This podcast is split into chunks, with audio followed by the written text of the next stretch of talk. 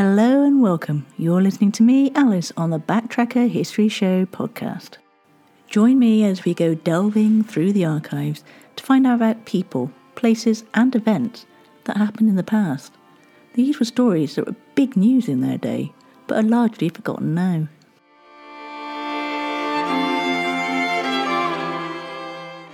Most of these podcasts have been specially edited from a Bradley Stoke radio show in Bristol, England. And one of the great things about this podcast is that I can go into more detail about each story because there are no time constraints. And it's really easy to show your support just by spreading the word, leaving reviews, and sharing with all your family and friends. It really does help. If you want to get in touch with me with show ideas, comments, or information, you can via Twitter or Facebook by using at Backtracker UK with a capital B, capital T, and a capital UK, or emailing me at info at backtracker.co.uk. Now, on with the show.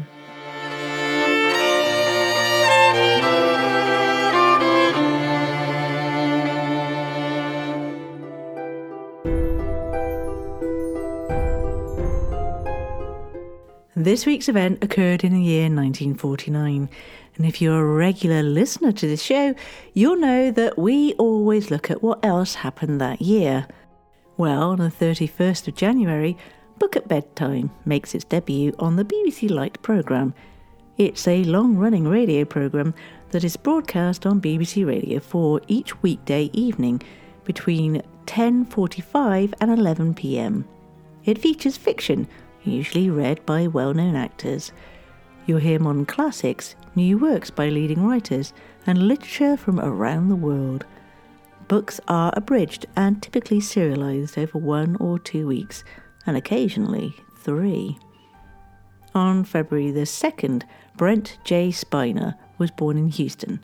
He's best known for his role as the android Data on the television series Star Trek The Next Generation. And exactly a month later, on March the 2nd, Cheryl Gates McFadden was born in Akron, Ohio. She is usually credited as Cheryl McFadden when working as a choreographer and Gates McFadden when working as an actress. She played Dr. Beverly Crusher in the television series Star Trek The Next Generation with Brent Spiner. On March the 28th, English astronomer Fred Hoyle coins the term Big Bang during a BBC Third programme radio broadcast. It was intended as an insult, as he didn't believe in that particular theory and was a promoter of the panspermia theory that life exists throughout the universe, distributed by space dust, meteoroids, asteroids, comets, and so on. April the 28th, former First Lady of the Philippines, Aurora Quezon, aged 61, is assassinated while en route to dedicate a hospital in memory of her late husband. Her daughter and ten others were also sadly killed. On August the 21st, the Vatican announces that bones uncovered in its catacombs could be those of the Apostle Peter. And 19 years later, Pope Paul VI announces confirmation that the bones do belong to its first pope. On September the 6th, Howard Unruh, a World War II veteran, kills 13 neighbours in Camden, New Jersey, with a souvenir Parabellum P08 pistol to become America's first single episode mass murderer. On September the 7th, Warner Brothers cartoon Fast and Furry-ous is released. It also marks the debut of Wile E. Coyote and the Roadrunner. The director is Chuck Jones, who's credited as Charles M. Jones. And lastly, on the 22nd of December, twins Maurice and Robin Gibbs are born in Douglas on the Isle of Man in the UK. Along with their elder brother Barry, they formed the Bee Gees in 1958 and went on to become one of the most successful groups of the 1970s, with such hits as How Deep Is Your Love, Staying Alive, and Jive Talking. But the event we'll be talking about today occurred on the 7th of January in Knowle, Bristol, in a Lloyd's Bank, on a normal Friday afternoon.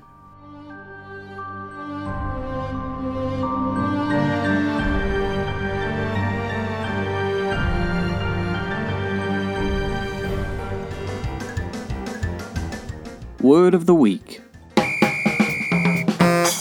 and this week, the word I give you is. hamartia, which is a defect of character, error, guilt, or sin, especially of the tragic hero in a literary work. Hamartia came from the Greek verb hamartanein, meaning to miss the mark or to err. Aristotle introduced the term in the Poetics to describe the error of judgment which ultimately brings about the tragic hero's downfall.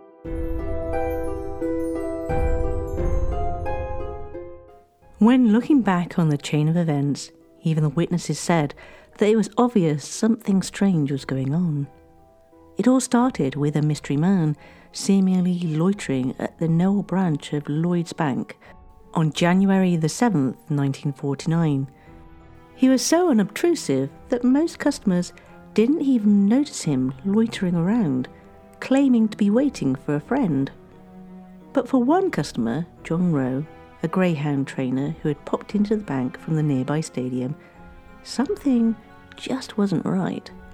He grew suspicious of the customer of the bank on the corner of Wells Road and Broad Walk in Bristol, as he did not seem in a hurry on that busy Friday afternoon.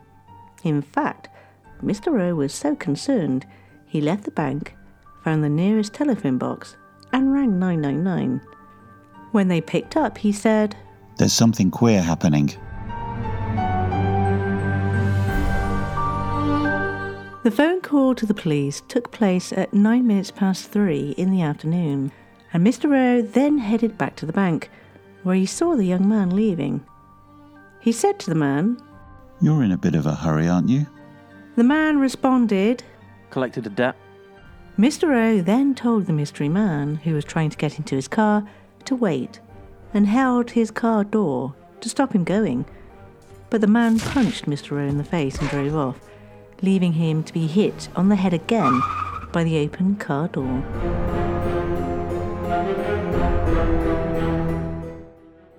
As our bank robber was fleeing the scene, a disabled man who had just arrived at the bank saw all of this happen and bravely jumped on the running board and hung onto the car until he was thrown into the road as the car went round a corner. Mr. Rowe was dazed by the bump on the head but still managed to remember the registration of the getaway car, an Austin 16 car, JHY 812, and called the police for a second time. Officers, led by Detective Chief Inspector Melbourne Phillips, arrived and found married Mr. Black, age 50, had been shot in the chest with a 32 caliber gun. The thief managed to get away with £1,444. That's over £42,000 in today's money. And now the detectives moved fast and discovered the getaway vehicle had been stolen that morning from the corner of Temple Way and Victoria Street in Bristol. There had been sightings of the stolen vehicle throughout the day in Bedminster. Between 1 and 2 pm, it was seen driven by a woman with the murderer. But whilst the robbery was being committed, the woman was not in the car, which was left outside the bank.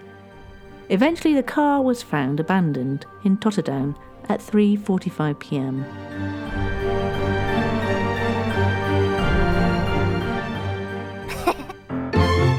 Word on the street. Today, we're venturing forth to Padmore Court in BS5 Bristol, which was named after a 17th century inventor, John Padmore, who came up with a pump for raising water from the river. This was first used in St George by the Bristol Waterworks Company.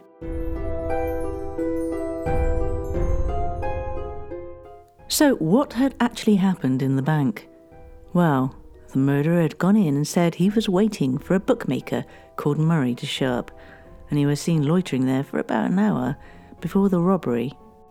As the bank was approaching closing time, the manager, George Baron Black, aged 50, told the murderer that it was useless for him to wait for the bookmaker any longer, telling him that he had an appointment and the bank was closing. To which the murderer then said, It doesn't look as if my friend is going to turn up. And he then sat down and wrote a note quickly on the back of a bank paying in slip, using a bank pen which was thought to have been in order to gain a few vital minutes as the bank was cleared and closed. And that almost immediately after that, after the last person left and there would be no witnesses, he shot George Black and took the money.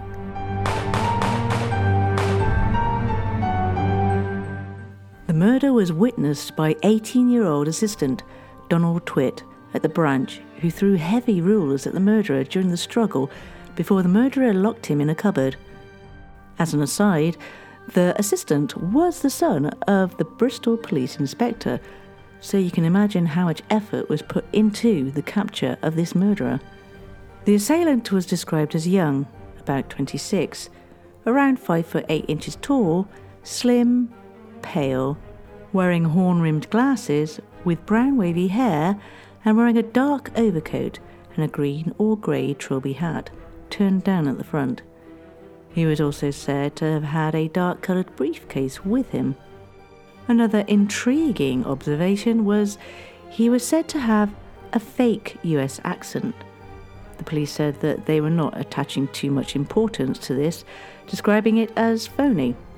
In fact, they said Most of our spivs think it sounds tough to talk that way. The police also warned members not to approach the murderer, saying that the man Might try to shoot his way out of a tight situation with a revolver.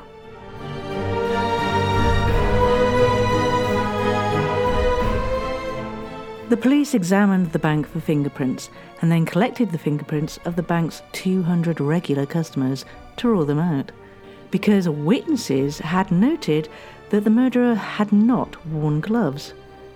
The police also followed reports from a taxi driver who said that on the night before the murder, he had driven a couple to the Bristol boarding house. The man answered the description of the murderer. He also said that the woman had been dressed like a Land Army girl. The murderer had left his scrawled note behind, and that was published by the police in the hope that someone would recognize the handwriting. The note read, See you at Monday on 2. Missed you today.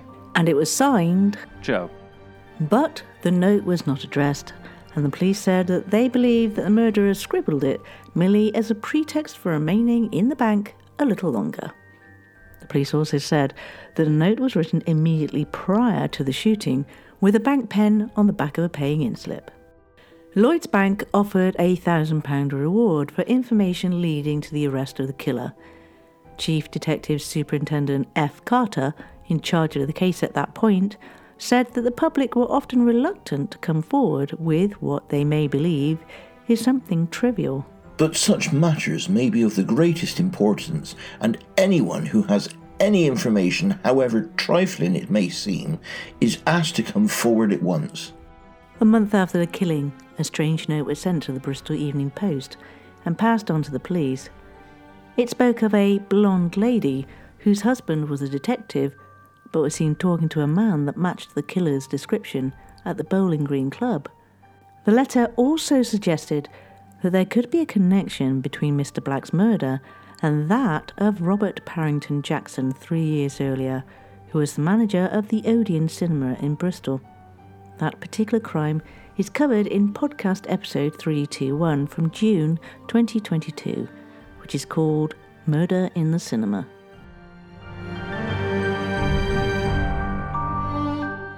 During this investigation, the police came up against a lot of dead ends. For example, an identification parade was held in Brixton Prison after a man was remanded in custody there on a recent case of attempted housebreaking in London. In September 1949, investigations were made in Alston, Cumbria, following a bank robbery, which ended with the robber shooting himself in the head after he was cornered by the police in a car. The three witnesses from Bristol from the Knowle Bank murder went up to view the body of Charles Corbett Kennedy, a 24 year old ex army officer and racing motorcyclist. The police in Cumbria reconstructed their bank robbery and shooting, which had happened on September 13, 1949, and determined that Kennedy had killed a taxi driver, Ernest Ingram, aged 33, and stole his car, driving it to the Midland Bank in Alston, where he shot the bank manager, Mr. Andrew Steele, aged 58. before driving off in the opposite direction towards Penrith. It was there that he shot himself. Andrew Steele's last words were, I did not surrender. He kept repeating these words even when his wife came to him. Dr. Hassan, who was at the inquest into the shooting victim's death, said, Mr. Steele told me that when Kennedy came into his office and asked him how much money he had, he advised him to put down his gun.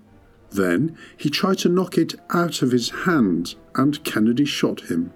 The bullet that killed Ingram, the taxi driver, was found by police using metal detectors in a ditch near the main Stanhope Frosterley Road, and his body was discovered under a pile of stones. One of the witnesses was Donald Twid, who by then had joined the RAF but had been the bank assistant locked in a cupboard. He said that even though the fatal shot had been in the head, there were considerable similarities between Kennedy and the Bristol bank robber. But in the end, after the police compared handwriting samples, they later dismissed this. Our poor victim in all this, George Black, left £1,339 in his will, which was published on Thursday, the 10th of March 1949. He left his property to his wife for life and then to his daughter. But what of the investigation? Well, 75 years later, and George Baron Black's unsolved murder hasn't been forgotten by Avon and Somerset Police. It's one of its cold case team's oldest murders on the books. And if anyone has any information about it, they can contact Detective Sergeant Peter Frake in the Major Crime Review Team on telephone number 101.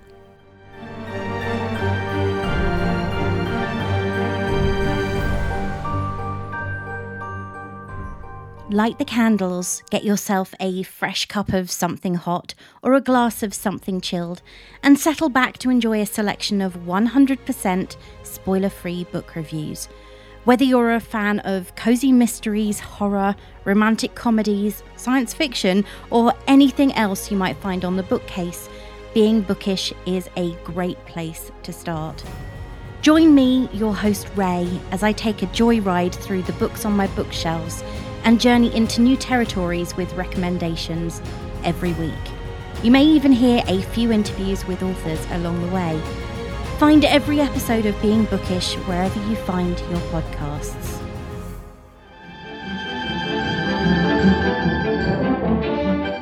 In the news today, boffins in Bristol have discovered where bad rainbows go. Prism. It's a light sentence.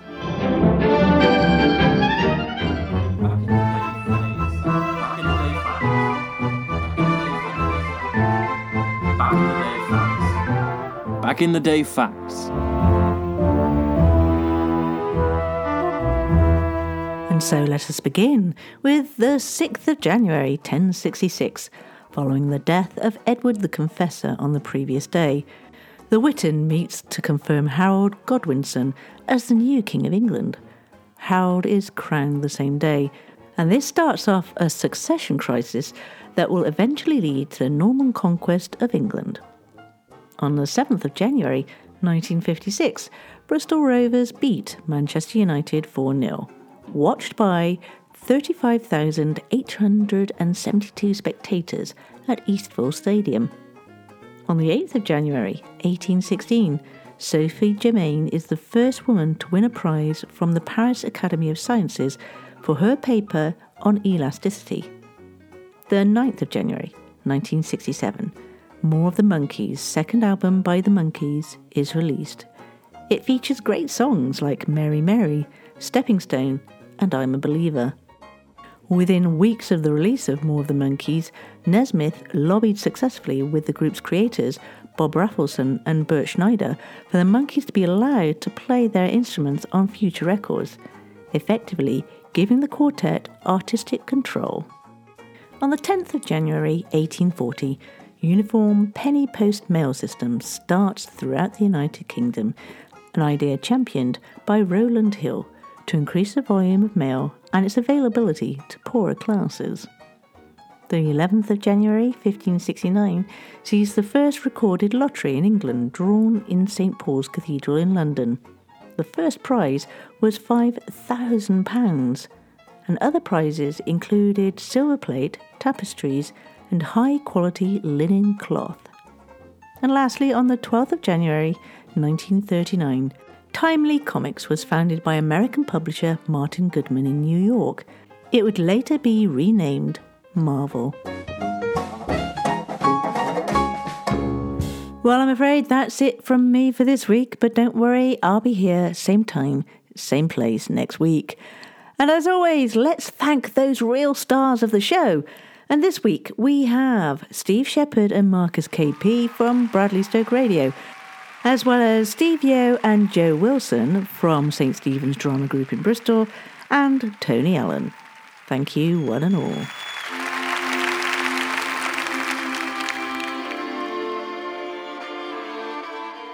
Thank you once again for listening to me, Alice, on the Backtracker History Show.